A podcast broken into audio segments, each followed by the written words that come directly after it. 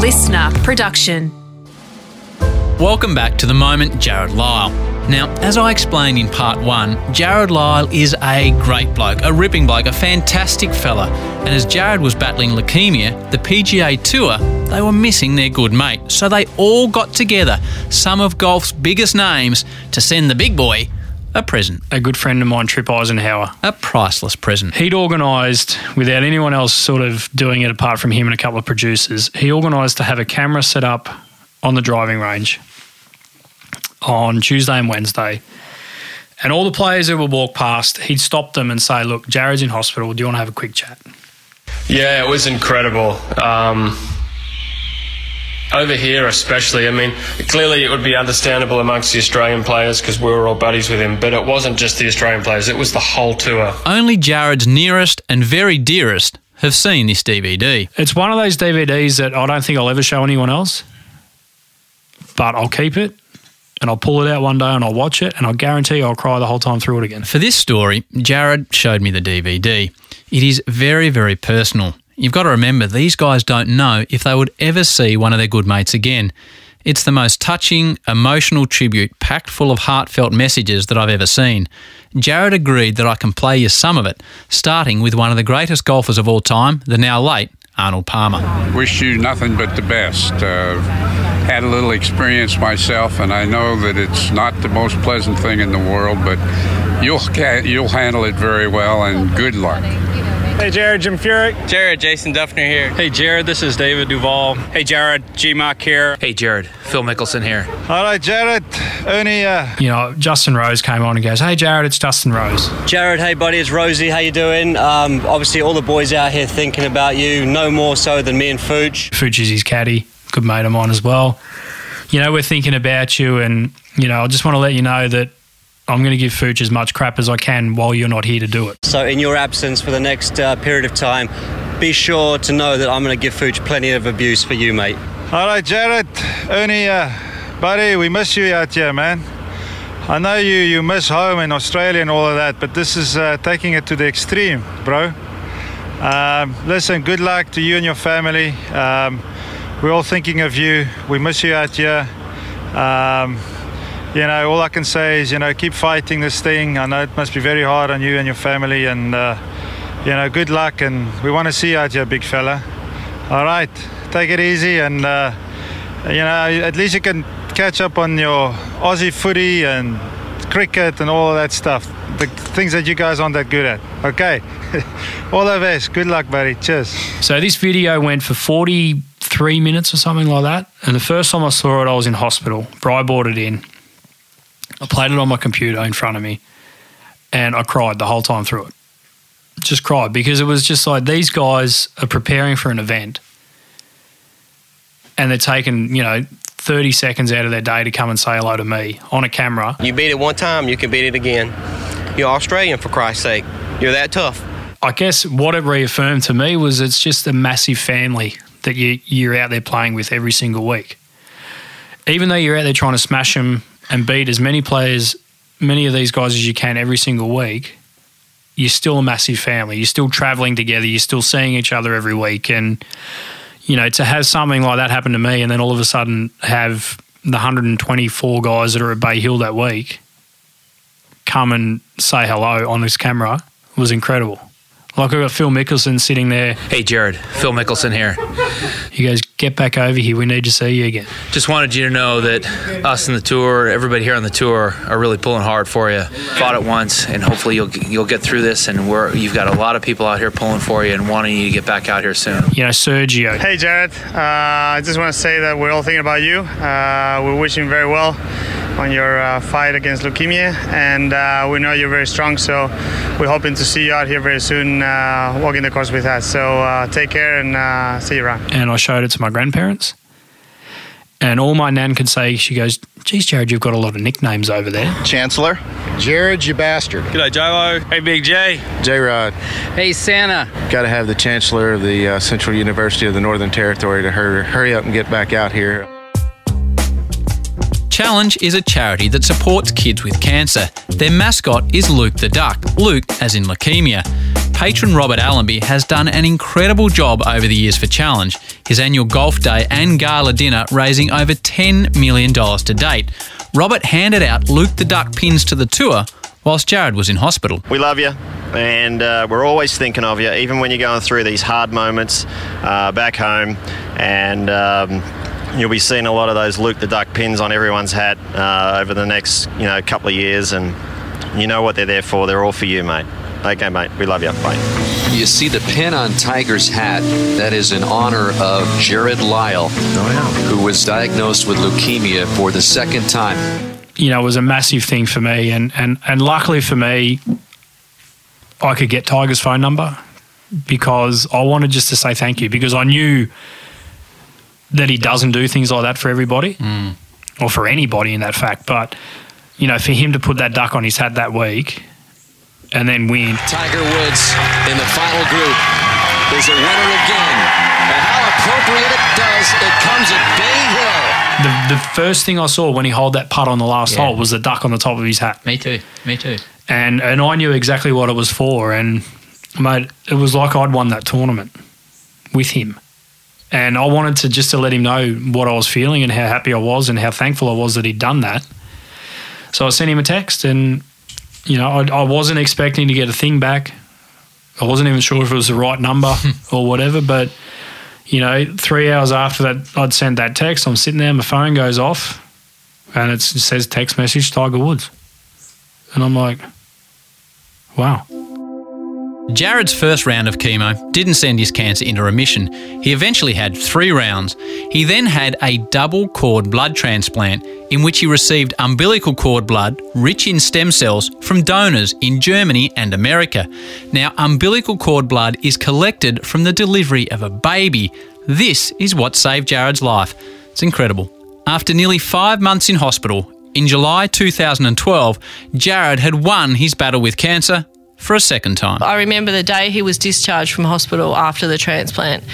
We had an apartment in North Melbourne provided by the Leukemia Foundation. Um, what was it, a walk of 200 metres, maybe? He barely made it. Barely made it because he'd been lying in bed for the best part of four months, probably three or four months. And he could barely even make it that far, and he was knackered. At first, Jarrod was a mile off, 10 miles off, a million miles off. Take your pick. After his first round, walking 18 holes, Jarrod didn't feel right for five days afterwards. His muscles had wasted, he had no power, no energy. All he had was belief. you know, being crook for so long, you're falling behind the other guys. But again, I don't want to harp on about it. It's the determination of the guy. You know, he, he wanted to get back on tour. He was going to get back on tour. And, you know, I'd, I'd been playing 18 holes every couple of weeks at, at the Sands here. And, you know, I'd go out and I'd do a little bit of practice. And, you know, I wasn't, I wasn't back by any stretch of the imagination. And, but I needed to see something to see how I was progressing with my golf. But it was the, the rest of the stuff that goes along with it that I needed to see. I needed to see whether I could walk 36 holes two days in a row. and uh, we were all preparing for the worst. But we, what we didn't take into account was the uh, uh, the fight and the big man. That voice belongs to Andrew Langford Jones, one of the most loved figures in golf in Australia. In fact, worldwide. Langers, as he's known to all and sundry, is the director of tournaments at the PGA Tour. His team basically run any pro golf event held in Australia. Well, he'd been around. He'd done a few uh, uh, done a few favours for us as far as um, promotional stuff, but he wasn't well enough to play golf. He he was hitting a few balls. Then all of a sudden, uh, we all found out at the, pretty much the same time that he was going to try and make a comeback uh, at the Masters at Royal Melbourne, where he'd basically started his career, his professional career, and it was a it was a buzz. I had my best mate caddy for me, and um, couldn't have got anyone better on the bag. You know, someone who'd been there through both my illnesses, and you know, he was just a, just one of my best mates. I tell you, I was a bit nervy Let's hear from Jarrod's good mate, Gareth again. because it's one thing to you know hit a golf ball, but um, you know reading yardage books, dealing with a crowd, carrying a bag, all this sort of stuff was was another thing. But um, it was an absolute honour, and um, uh, to say yes, and um, geez, what an experience! I, I wouldn't give it back for the world. It was the story of the tournament.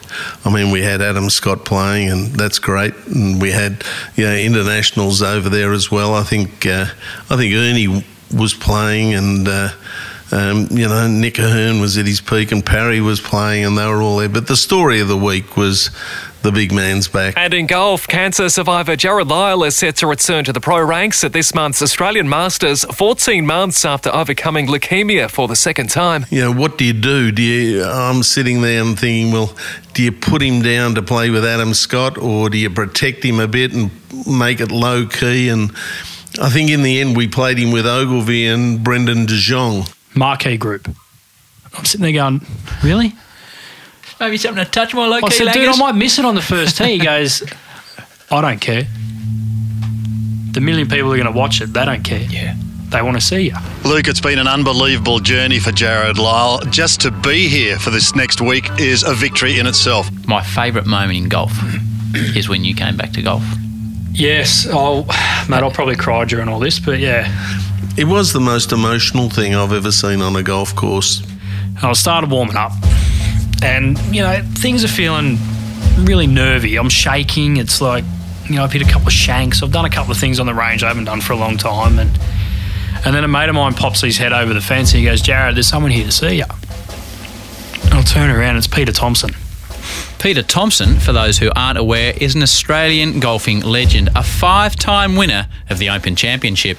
And Pete's standing behind the the um, the range, and he comes over. He shakes my hand, and he goes, "How you feeling?" I said, "Mate, I'm nervous as hell." He goes, You're going to win?" I said, "Mate, if I get through four days, it'll be an absolute miracle." He goes, "It- "No."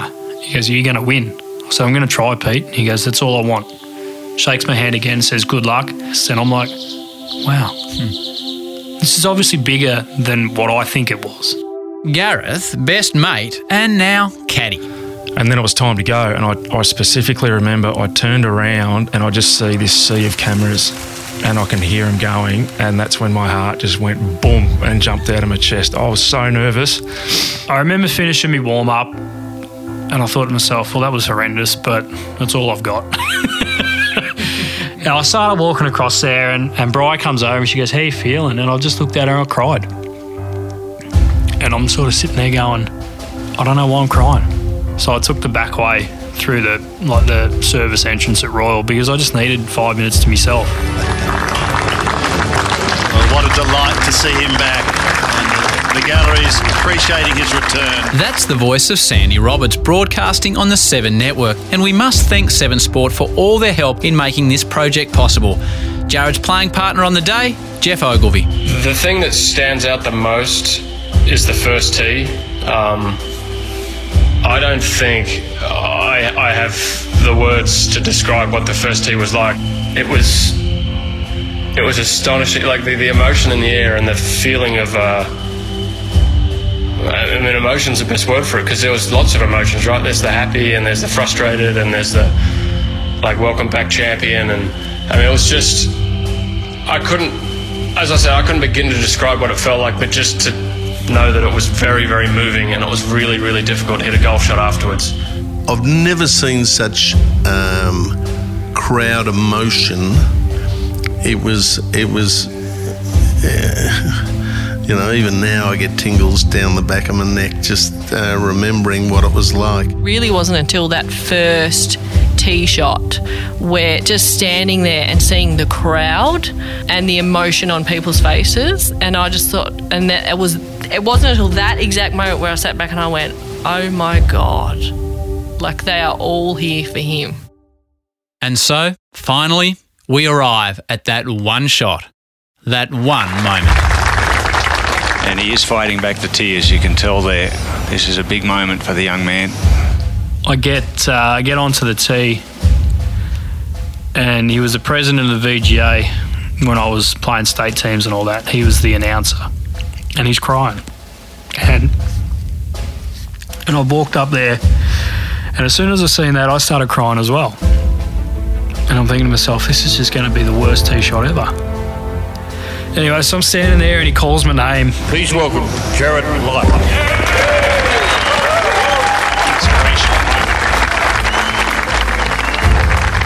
It was. It, it was an absolute thrill and a bit of a rush, to be honest. Um, you know, especially when his name got called out, your heart rate just starts going through the roof.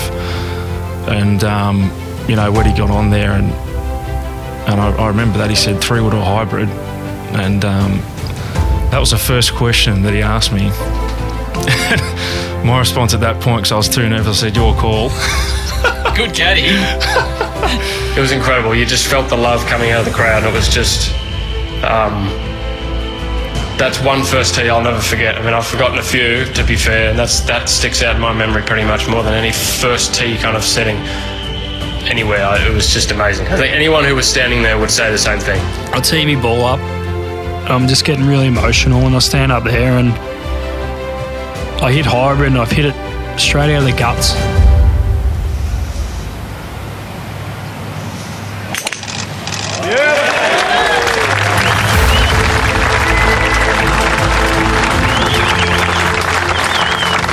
Doesn't matter where it goes. and went down the fairway and I thought to myself, I've done it. You know, something that I never thought I could do again. I've done it. I've teed off. What a relief. He's back. He's back. I looked around and people all around me are just, tears are just flowing. I hand my club back to Gareth and I just stand on the tee and I've just sort of sighed. I'm just like, oh, thank God, it's, it's done. You know, the hype, everything that I'd sort of put on myself to hit this tee shot, I'd done it. And then I just lost it again. And I cried and I cried for probably halfway down the fairway. I'm like, wow. See, when that shot came off, I knew there and then that I could do this again. As he walked off the tee, walked over to me and I shook his hand and I just couldn't help. I just broke up and uh, never forgive him for that. He ruined my reputation, but he's uh, he's just uh, he's he's one out of the box. Remarkably, Jarrod went on and made the cut, playing four straight days. He was absolutely knackered. I, I can't even explain how tired he was at the end of those days. Eventually, Jarrod rejoined the US PGA Tour. But in late 2016, he decided to call it a day in the States, returning home with Bryony, Lucy, and a second beautiful baby girl, Gemma. I could walk away from the game and be very happy with what I've achieved. You know, I've won two tournaments in the States. You know, I've done things that, you know, I only dreamed of doing. I just thought the time's right.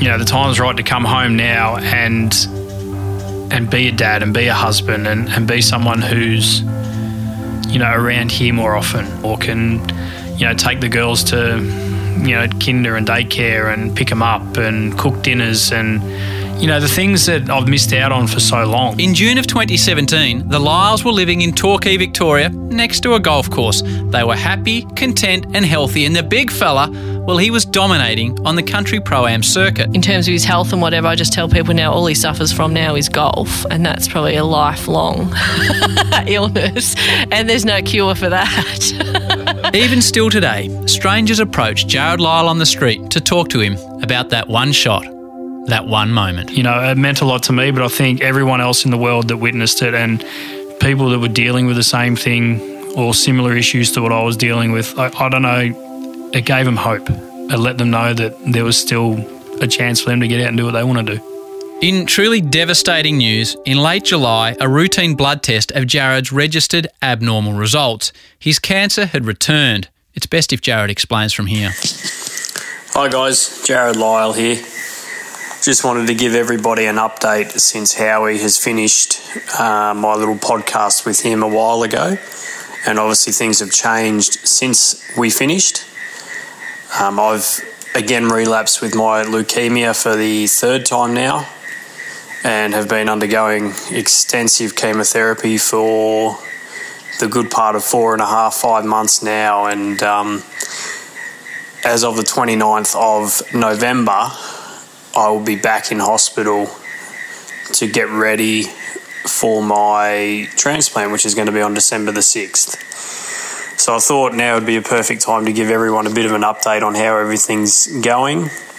Um, obviously, I can't sit down with Howie to finish off the podcast in the way that we wanted, but um, you know things have changed, and it's a little bit difficult now to to have the time to sit down and talk with everybody. So what's happened is I've had three rounds of chemotherapy. So I had a big uh, induction round up at the Royal Melbourne Hospital, um, and then moved down to Geelong to have some two rounds of consolidation chemotherapy, and everything went really well with those those three rounds. Um, things progressed well with them. And got me to the point where I was in remission after the first lot of chemotherapy, which is what the doctors wanted and now the battle begins. Uh, probably the biggest battle I think I've ever had in life. Things are not great from a health perspective. Um, my doctors have pretty much said that this is my last chance of getting better. I'm having a stem cell transplant, which is uh, coming from my brother. So we're doing something that hasn't really been done all that often at the hospital. They've done about 12 of these transplants in the last 12 months, and it's a thing called a haplo identical transplant. So, in short terms, like earlier on, they had to use transplants that are 100% match in order for them to work, whereas this one's only 50% match, but they do things a little bit differently to help it along and, and hopefully make it work. So, after seeing my doctor recently, he's pretty much given me about a 25 to 30% chance that this is going to work. Um, he's still confident that it will work. I'm confident that it will work, but I've also got that thing in the back of my mind that if it doesn't work, then, you know, we're kind of in a tougher spot than we've ever been in before. So, you kind of got to be a little bit more realistic now and, and realize that you know third time around things are going to be a lot more difficult. But as everybody knows out there i'm ready for the fight. I'm ready to feel absolutely horrendous for the next you know three or four weeks after the transplant. It's going to be hard work. I'm going to get very very sick. But i'm ready to come out the other side a healthier happier person um, there's still a lot of things I want to do in life, as as everyone knows. I you know may want to play golf again. I don't know what the answer to that's going to be, um, but at least I want to come out the other side and be a dad and be a husband. They're the two things that that mean the most to me, and I'm really, you know, really pushing myself to to be as positive as possible. Obviously, you never want to get that news that that things are looking pretty grim, but everyone knows what I'm like on the golf course, on out of the golf course, in life in general. I'm, I'm always fighting to get through things, and this is one that I really, really need to to knuckle down and and get through it and come out the other side. So that's what's happened since Howie and I had sat down and and talked about you know my golfing life and what's happened over the last few years, but now he can uh, add this to the end of the podcast and let everyone know what's exactly happening and what's happened since we sat down and had a chat. And hopefully, uh, we can sit down in the next 12 months and relive it all again and, and have another chat and have a couple of beers to celebrate me coming out the other side. So, once again, I want to thank everyone for their unwavering support for myself and my family. And I look forward to seeing everyone back on the golf course and. Uh, have a happy and healthy and merry, merry Christmas, and we'll chat soon.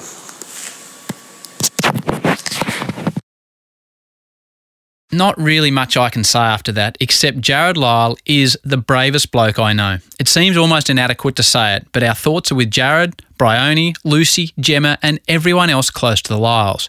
If you want to help Jarrod, you can support his charity of choice, Challenge. This is a truly wonderful organisation which helps families and children dealing with cancer. Their website is challenge.org.au. There's a lot of love out there for you, mate. Get better soon. Written and created by Mark Howard. Produced by Michael James. Audio imaging by Matt Nikolic. Executive producers Mark Howard and Grant Tothill. listener.